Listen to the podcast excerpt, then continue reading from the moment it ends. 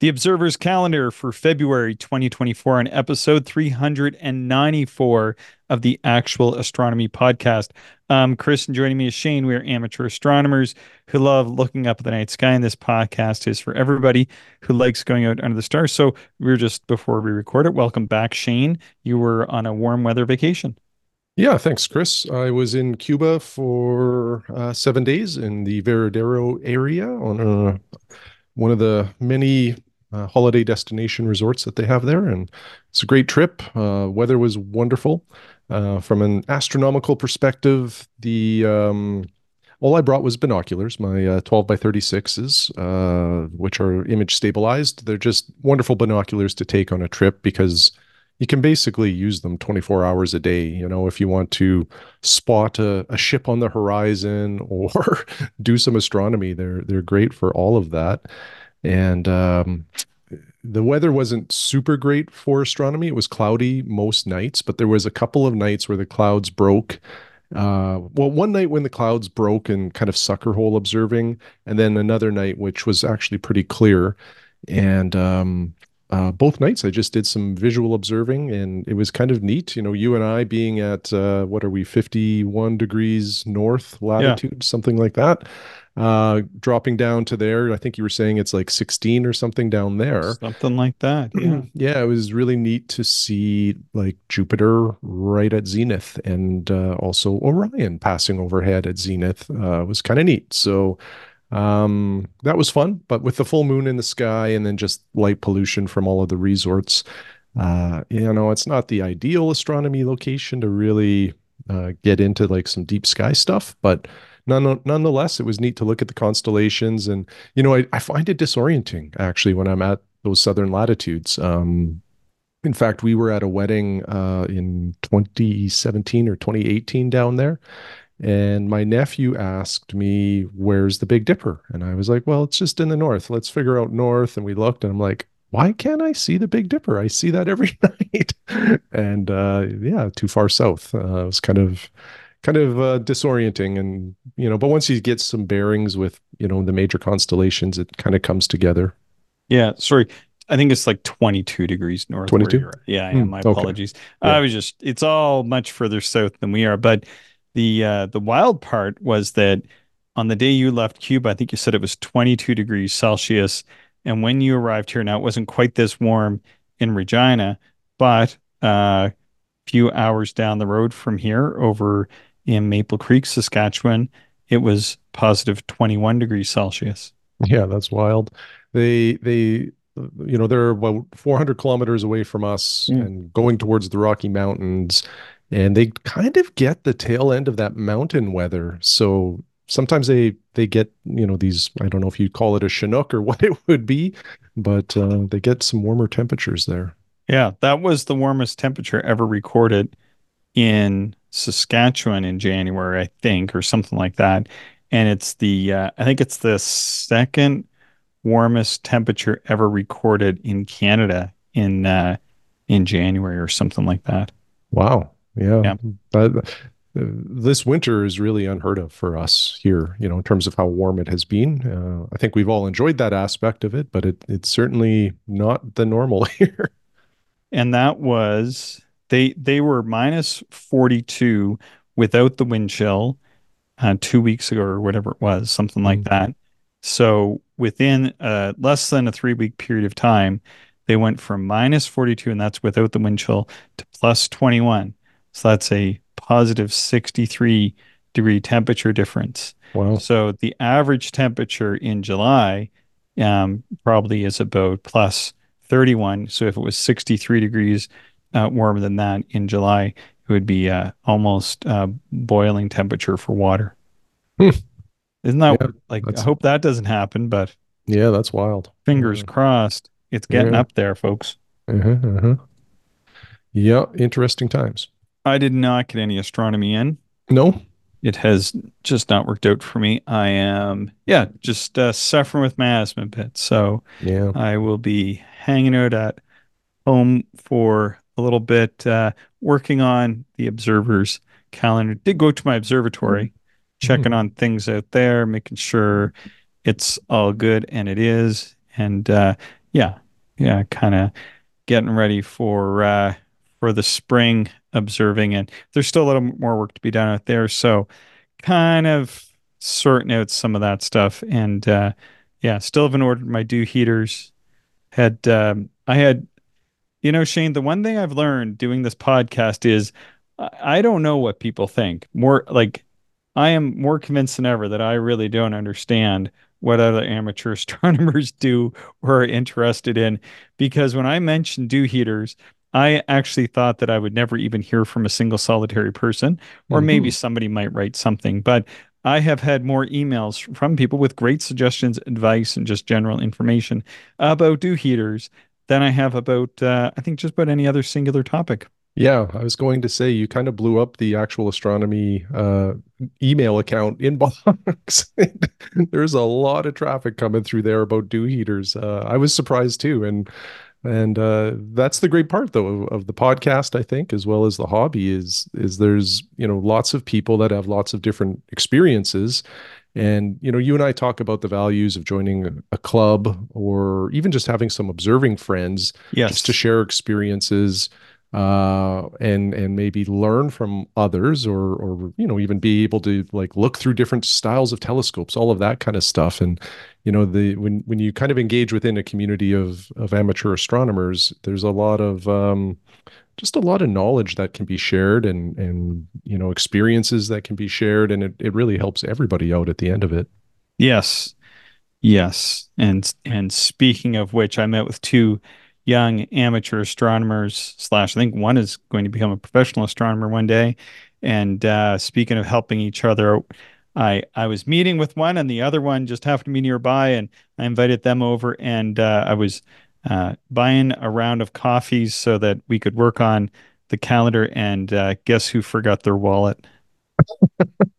And so a one of the likely story Chris. one of the people who has helped me out had to buy the round and man man i i felt pretty bad about that but well i hope they don't let you forget about that i i don't think they will but it makes it makes a good story i could have i could have run back i wasn't thinking i should have just run back because i'm not used to it. i switched jobs now my office is right across from the coffee shop but sort of upstairs and around a corner and blah blah blah. so they would have to wait like five or ten minutes for me to go and get it probably in reality once i run around and do all that mm, five minutes um, but anyhow, I kind of had sort of in the back of my mind, I was I was rushing around trying to do all this work, then rushed downstairs to meet them, and I remembered even to bring like my laptop and the calendar and all this other stuff. And I was like, yes, I remembered all this stuff because that's. But I had left my my wallet by my uh, computer in my locked office, or you know my other computer. Anyway, so I felt bad, but I'm I'm putting this in because maybe I'll send it off to them and and they'll get a laugh. But it was it was one of those situations where your fellow amateur astronomers, they will step in and buy you that coffee and buy everybody else coffee too, apparently. But uh, I've got their back. I will I will make it up to them because I appreciate it. that's funny Yeah. But uh, yeah, it's it's great though. I think that that that's kind of the way us amateurs are. So plus Mhm. you can't stay up all night without uh, without your coffee. So, but yeah, it's pretty cool. Yeah, we uh, put a call out in the fall and had uh, many people answer that call um, to volunteer for the calendar. Some of them are, are listeners to the show. I'm always like, I don't know, if, like throw people's names around in that, but uh, you know, th those people know who they are, and I appreciate it. So I've got like you know a couple people that uh, were listeners to the show that are helping out, and uh, yeah, my my thanks to them. Maybe at, at a long distant future point in time, have them on. And uh, well, one of them's already been on the show. There, there's a spoiler.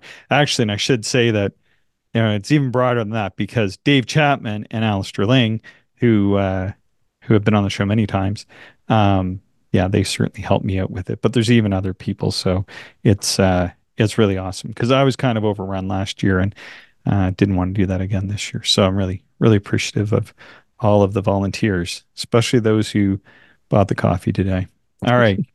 Um, February 2nd, getting into the observer's calendar for February 2024, Friday, February 2nd, last quarter moon, Shane, beautiful on our way to new moon on and way to. some dark sky observing Yeah, hopefully. Yeah, I'm hoping that I'm back in action for this new moon period here coming up in a week or so.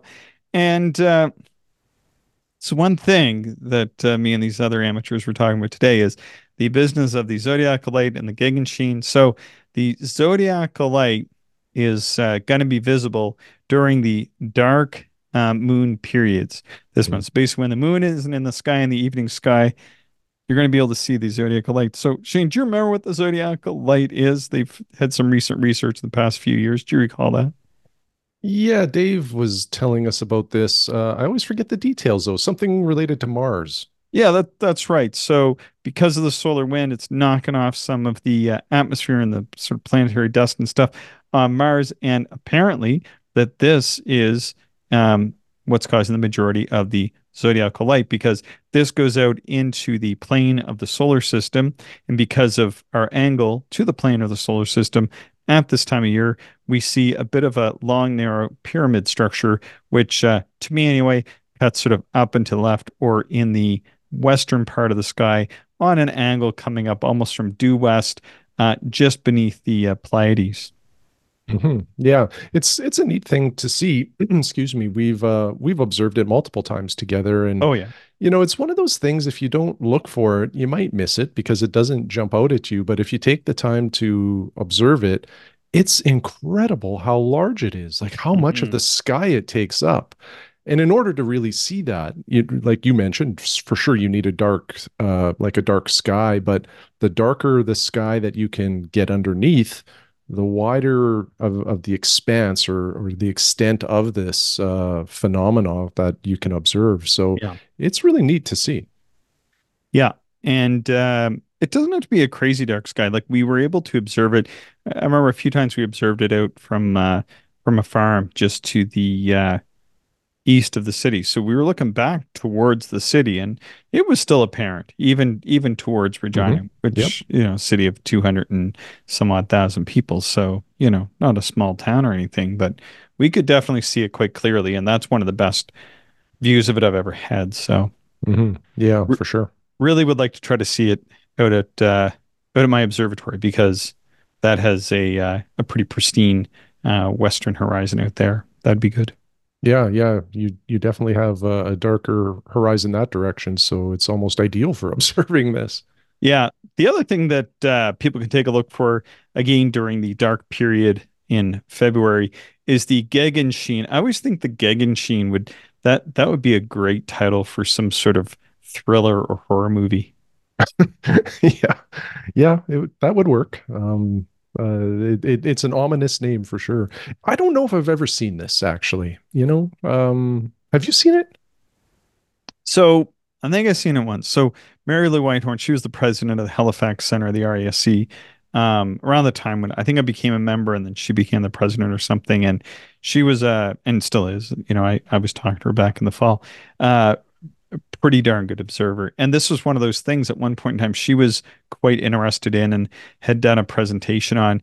And I think uh, during the winter that year, she had us all out and had like basically she had figured it out because this is one of those things Dave Chapman has talked a bit about too. Um, I think there's like some times that are better than others, particularly like February. And what this is, is it's uh, a brightening directly overhead in the sky, uh, best seen sort of in February because uh, it's called the anti-solar point. So this is the point uh, opposite in the sky to the sun. So you want to go out. It has to be like after midnight, right? So the sun has to sort of be opposite where you are, so down towards your feet-ish somewhere.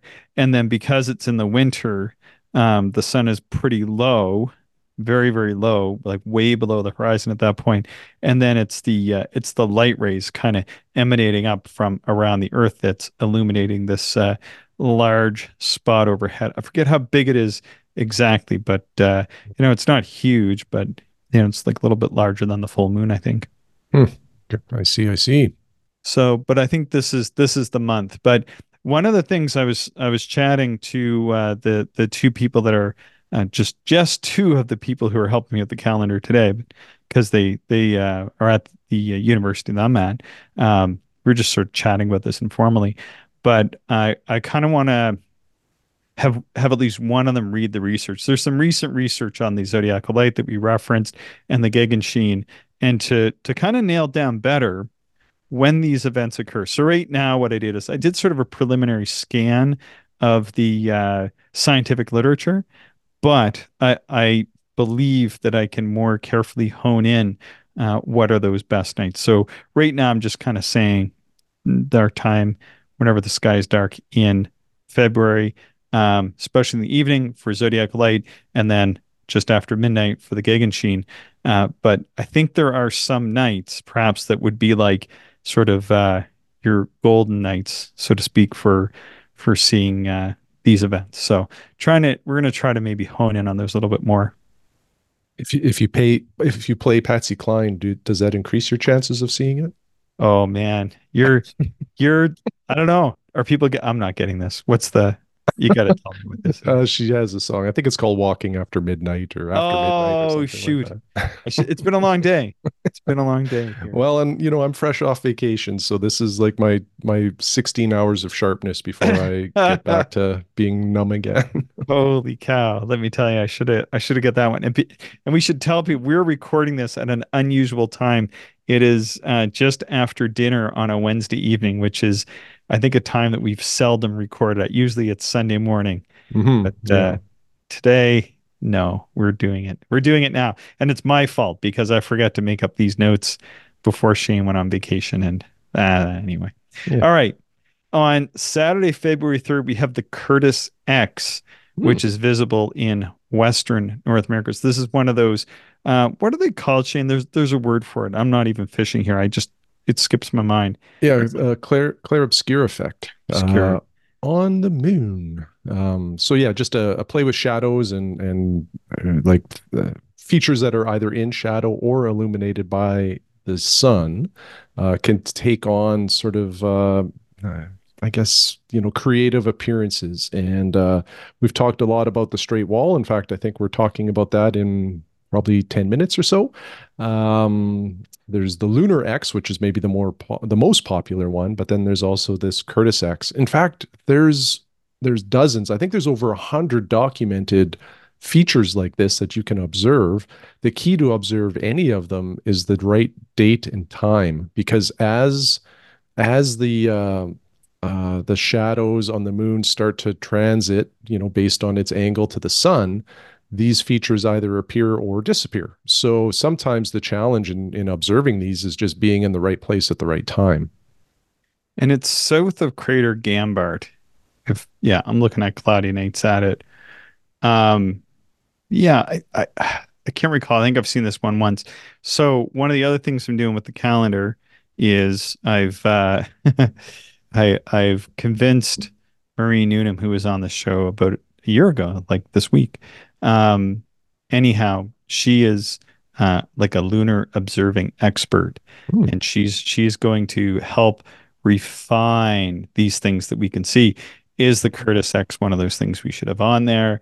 Should there be other things oh. on there oh. instead? Should we have other things anyway? So I'm going to work with her, and she's gonna she's gonna put some interesting morsels out there. I think for the calendar for coming years. That would be great. In fact, that would be an excellent um, section within the Observer's Handbook. But I think I think so. me. See, they have some stuff in there on lunar libration and that sort of thing, but mm-hmm. she uh, is really good at like figuring out um, like how and when things are visible. She was telling me some of the stuff is not visible until well, you can't determine just because of the libration variations, I guess, until you get closer to the date. Whereas, like, kind of unfortunately for us, when we're trying to build this stuff, we're looking a year and a half out. So, but the good news is with that is the stuff that we are predicting a year and a half out um, should be easily visible, right? Mm-hmm, mm-hmm. So that's that's the goal to thread through. Cool. I like it. Yeah, Winter Star Party starts on the 5th. Are you heading back down south? I am not heading back down south. This will be the extent of my vacation here yeah. until probably May timeframe. So I'm kind of disappointed because I found this out today. Not the winter star party. The star party I found a long time ago. I haven't been feeling too good, so probably really not in great shape to go anyway, unfortunately.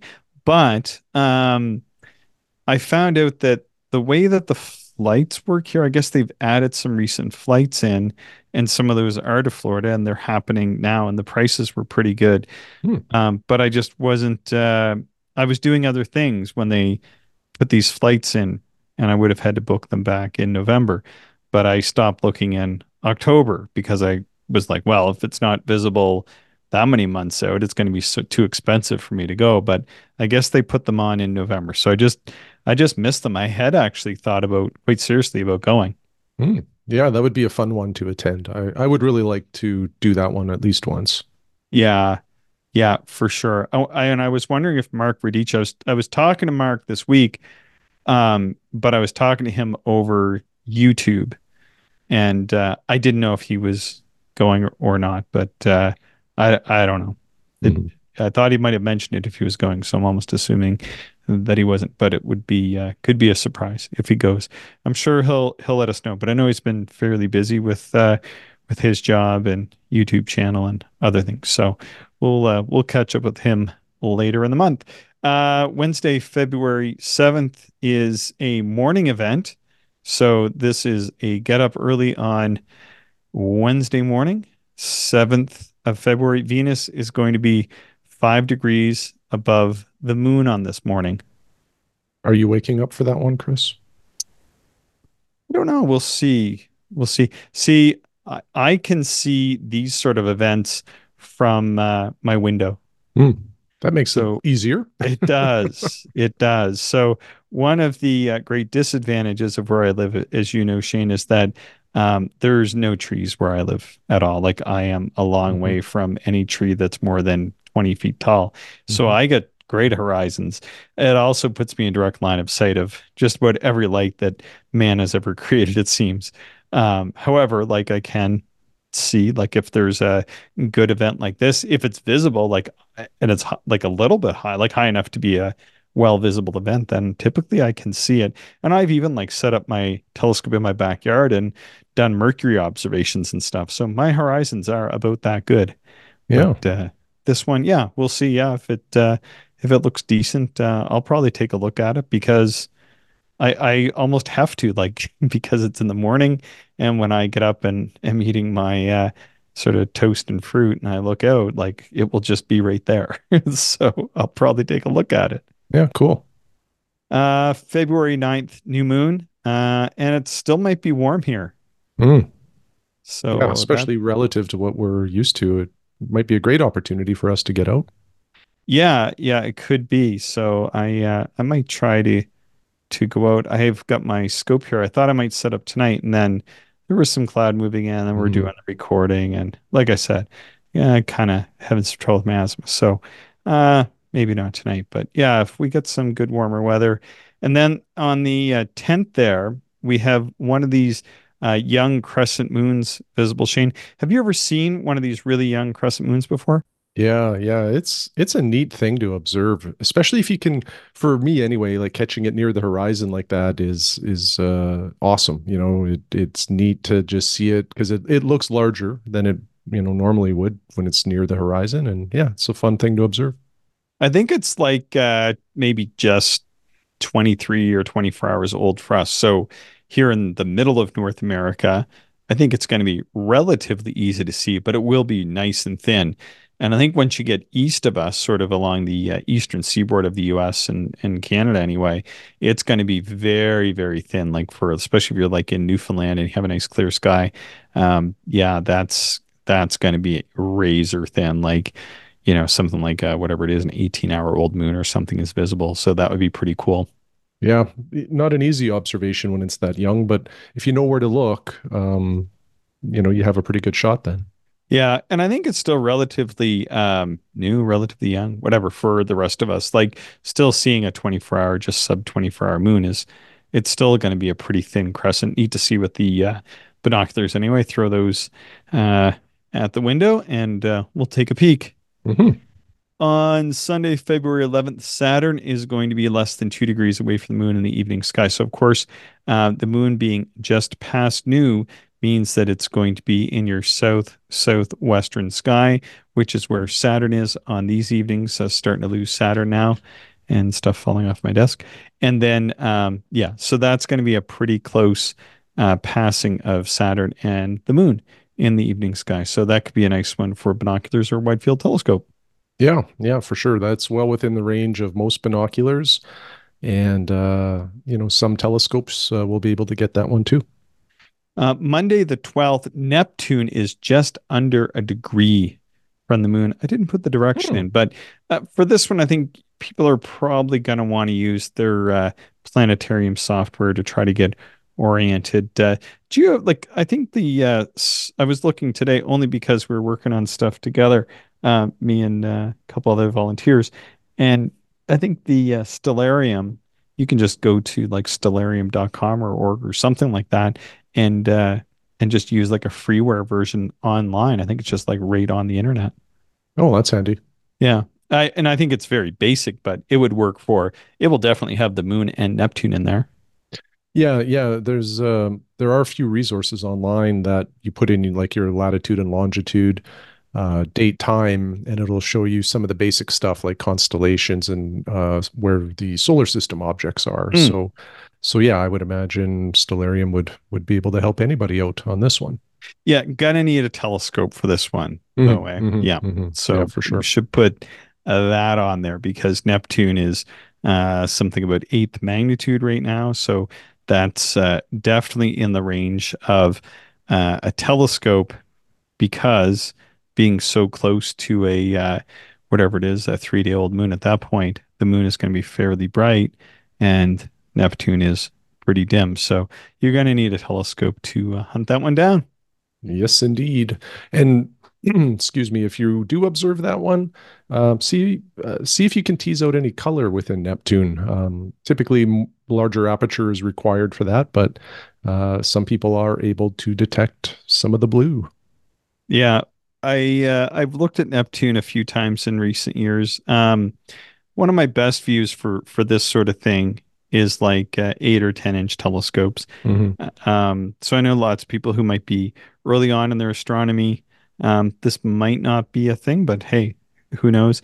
Uh, but then I know that we do have lots of listeners in sort of that, um, you know, six inch. I'm thinking is probably getting minimum, not necessarily because you need a six inch telescope to see an eighth magnitude object, which you don't. You can probably see eighth magnitude pretty easy in binoculars from even most cities.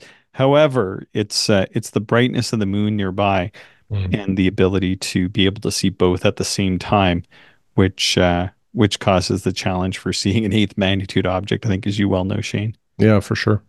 Uh, typically, I don't put these ones in, in fact, but because the moon is still such a thin crescent, I think this one is uh, worthwhile in trying to see. I'm trying to be a little bit more picky and choosy about uh, what I think should be visible. And of course, even though I've I've observed a lot of similar events that we put in the observer's calendar uh, before, the uh, the challenge always is is that things are changing in the sky, and sometimes it can be difficult to uh, to to nail exactly what it's going to look like.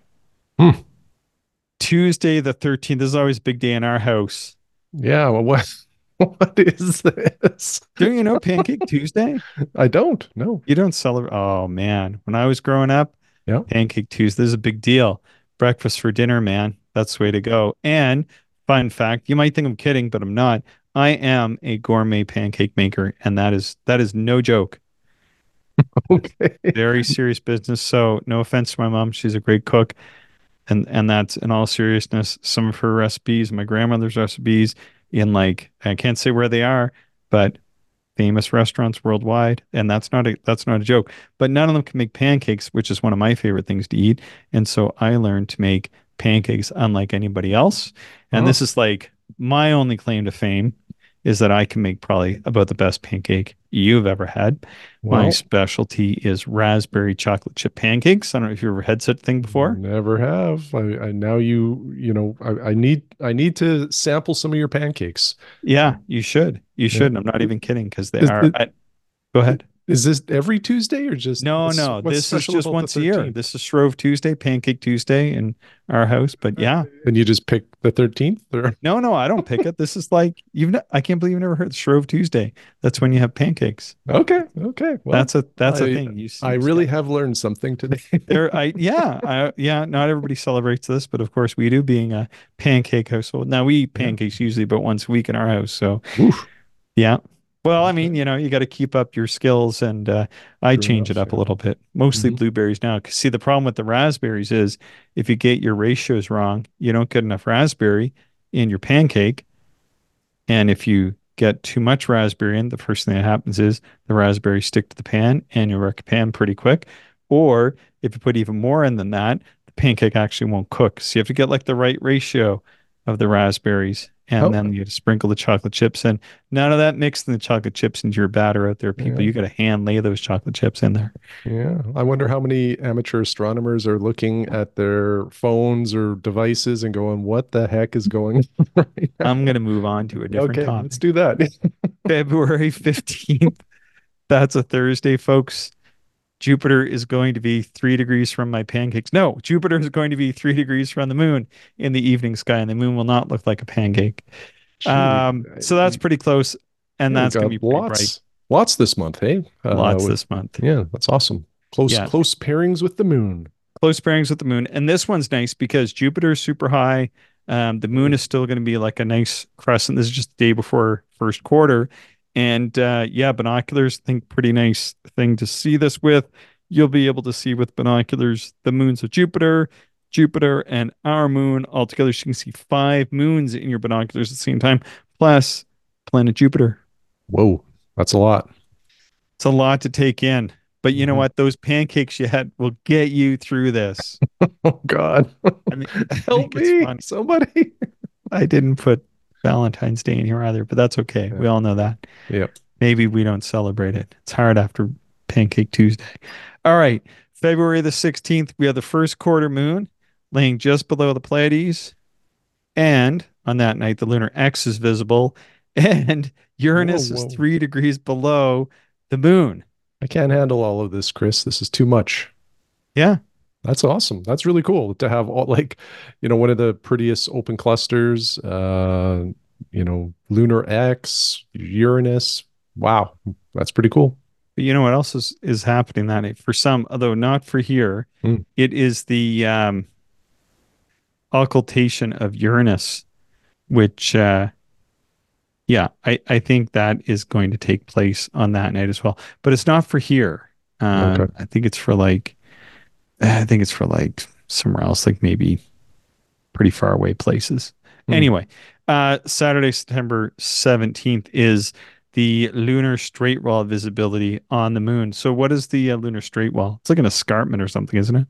Yeah, it's an escarpment or sort of a cl- like a long cliff. I can't remember. I was just reading about this actually the other day, and I'm uh, I'm terrible at remembering details. But uh, it, yes, I won't even try to speculate at how long it is, uh, like actual length of it and, and the dimensions. But um, it's one of these clair-obscur effects that we mentioned earlier in the show, and this will be a very large straight black line uh, is what it'll look like uh, through your telescope. Um, the one thing I should really try, and I think I've mentioned this before, is is putting binoculars on it to see what it would look like if I could even see it through binoculars.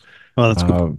I'm kind of thinking this is a telescope object, but um, you know, if somebody does observe it with binoculars, I would I would love to hear about it. I thought it was visible in binoculars, but Okay, I, I don't know. I'm, I'm not as much of a lunar observer. That's why that's why I'm getting Marie to help me out and start to sort out some of this stuff. Yeah, right on. Thursday, the 22nd, Venus is uh, just over half degree from Mars in the morning sky. No, that's exceptionally close. Wow, that'll be a very tight pairing. Yeah, um, this one I struggled with putting in um, with both the calendar and, and our show notes because I, I think this one's tough to see. Mm. I think Mar- Mars probably won't be very bright at that No. point, so yeah, that will be tough. Probably need a well, a telescope would definitely help. Yeah, I think so. I think so. But it's like one of those things where maybe this is going to be easier to see than I think. Sometimes I tend to err a little bit too much on the side of caution Mhm. because I don't like mentioning to people that maybe they should go out and try to take a look at something either A, you really can't see, or B, just doesn't really look like much. So um, this is one of those ones that was sort of on the edge, but hey, maybe it'll look cool. Saturday, the 24th, uh, that's full moon. Okay. It's the smallest full moon of 2024. Oh, okay. Interesting. Do you know what we call that? Apparently, it's a bad moon. That's what I put in the notes, but it's that's that's my own. We're we're gonna try to get people to start because you know, isn't there like a song "Bad Moon" on the rise? Isn't that like a Bad moon. Yes. Uh, Neil Young? CCR. CCR. CCR. That's it. I couldn't remember, so I just put that in. But it's they call it a micro moon, but I think a bad moon because you have the super moon. Then I was like, well, what's like the antithesis of the super? It's bad. You know, yeah. vi- the moon. villain moon. The Yeah. villain moon. We'll say that's the bad moon. Yeah. Micro moon. This just sounds. This doesn't sound like anything. But if it's a bad moon, super moon sounds like super good, then you have bad. Yeah. Yeah. Yeah. And then if there was like one every four years, maybe that was like even further, we could say that's like a super bad moon. Jeez. What's happening on the 25th, Chris? we could try to spot. This was another thing I want to work on. I got to get Alister to help. Sunday the 25th, try to spot Capella with the unaided eye in the sky this week before sunset. I don't know why that all rhymed. I didn't Ooh. it didn't rhyme in my head when I wrote it. Um, so remember we had on the 18th, we had that business of Jupiter and the polarization band and all that Yep. good stuff. hmm Well, I- and I know Alister mentioned this a little bit. We do have the business of putting the uh, stars that you would be able to see um, in the daytime sky throughout the year. I think there's like five or 6 Mhm. But I, I wasn't really sure why we were picking certain dates. And then I started to wonder if maybe it had to do with this polarization band or if there was a way to figure out. Because all I've done is just carry it forward based on just dates and blah blah blah. But I really I don't like putting stuff in. This is just one of those carryover things. I don't really understand how it works.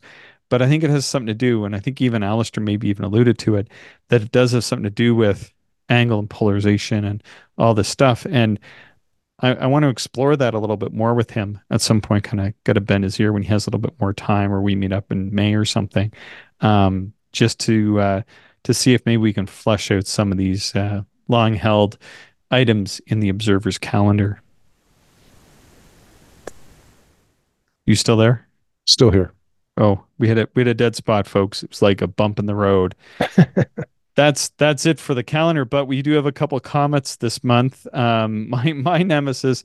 This is like one of those things. So I'm provisioning my observatory. I've been using it in December and early January, but I uh, every time I go looking for this comet, either Comet 12P Brooks um, has gone through these uh, brightenings and fading. So it's kind of brightened up and then fade it down and brighten up and fade it down. And I think I've just been unlucky because it hasn't been in particularly challenging parts of the sky. It's like cutting through Cygnus, going Mhm. into Lacerta. And uh, I think just on the night sky, it was clear and moonless, and I was out observing and went to look for it at the end of the night. I think either A, it was just dimmed down, or B, it was uh, it was just me being too tired at the end of the night. But I don't think like one of those nights I really gave it the college try and I could not get it. But um, it's gonna pass into Lacerta this month, February, and uh, it's gonna pass one Lacerta or Lacerta on February 12th. So that would be a, a neat thing to uh, mark. And I think it's like eighth magnitude that night. Yeah. Okay. Okay. So Um, and that's not too. pretty It's it's not too far from New Moon either, which will help as well. Exactly, yeah. So on the 12th, it's pretty close to this one Lacerta, which or Lacertaire. I'm not sure how to say that one exactly. Um, but that's not a really bright alpha star. I think it's like uh, 3.5 magnitude or something. So Mm. bright, but you know, good uh, five, four inch or larger telescope should be able to show you the comet. So that night, definitely going to try to uh, get out and take a peek at it. Uh, and then we have 62p Tsuchinshan, and that's uh, a comet that was a little bit brighter. I think it's dimming down a bit, but it just crosses over into 10th magnitude, sitting down there in uh, sort of southeastern-ish Leo. I definitely need a chart to find that one. Really hasn't been moving that much. So 12p is really trucking along because even night to night it moves like uh, a few degrees Mhm. maybe two degrees, something like that. Uh, but this uh, 62p, much, Yeah. much slower. It's been in Leo, seems like forever now. Yeah, and as as always, there's a, a little bit of the uh, you know fine print here when it comes to predicting comet brightness. Uh, you never really know uh, how bright it will get despite forecasts, but uh, 12P Pons Brooks has a. I'm just uh, looking. It looks the forecast is saying potentially magnitude four by April, which would make it a naked eye comet. Um, so this is one worth keeping an eye on and observing to see if it continues to brighten. Um, again, it's it's hard to really say if it'll reach that. Um, sometimes they do, sometimes they don't. Never know. Yep. But I think like eighth magnitude seems pretty reliable. I think I was fairly uh, conservative in that, so that's getting mm-hmm. up into a range where should be able to be able to see it, even if it's not having one of these little outbursts. Exactly. Yep. For sure. Yeah. Cool. Um, that's that's it for this month. But any observing plans if we do get a get a nice clear night here, Shane, during the uh, next new moon period? Are, are there any targets, objects, or interesting items on your observing list coming up? Well, um, not really, Chris. What I would like to do, um, I recently acquired the uh, the Borg 90FL telescope, and I've yet to really use it. Uh, mm-hmm. I've I've pointed it out the window at some stars just to see if I could. That's criminal. Know, I know, yeah. Uh, it was far too cold. Uh, that was during our, our very cold stretch here. Yeah. And I was just doing that to make sure I could get my eyepieces to focus. Uh, you know, one of the positive things with the Borgs is they're adaptable and you can kind of configure them in multiple ways.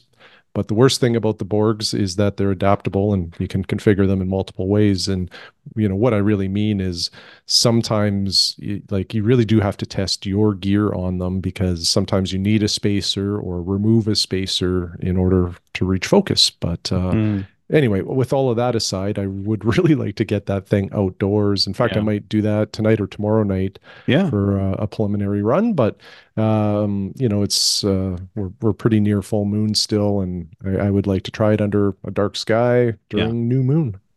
Yeah, yeah, I'd like to take a peek through that one too. Yeah, for sure.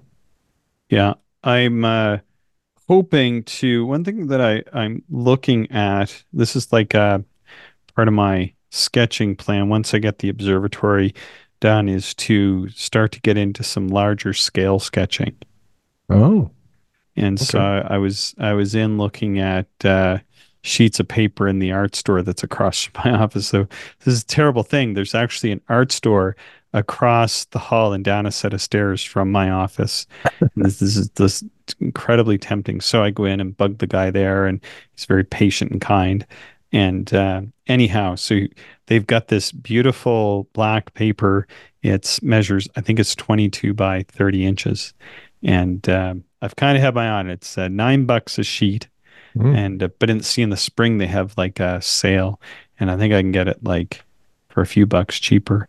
And I've got a bit of an easel that I can, that I can use that's about that size to uh, to maybe try some large sketching. So I was sort of daydreaming about this this week about maybe trying to get a sheet of it, even still, even before I kind of get everything done in my observatory, and trying to do a sketch of like the uh, the sword of Orion or something. But mm, yeah, that'd be very neat.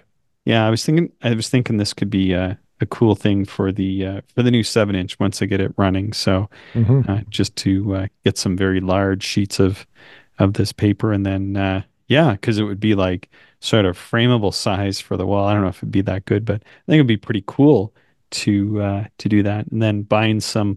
But I was thinking about buying a uh, like an ink well of white ink, and uh, and using that more in a uh, I guess le- less of using a pen and maybe more of using a uh, a brush to uh, try to make some dots and circles that look like stars and stuff. I don't know how that's all going to work. I'm experimenting around a little bit in my mind, and uh, yeah, probably this week or next, going to get some more uh, of these materials to uh, maybe test out a few things at home before I start trying to sketch this kind of stuff in the field again. Oh, very cool. Yeah, yeah, but I'd like to get a good sketch of Orion down through through my scopes.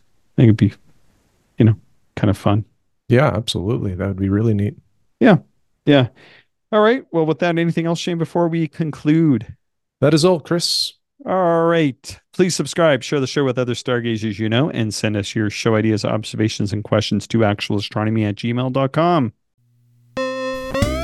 Thank you, everyone, for listening, and we hope you enjoyed the show. If you are interested in more information, would like to contact us, or if you would like to support the podcast, check out our website, actualastronomy.com.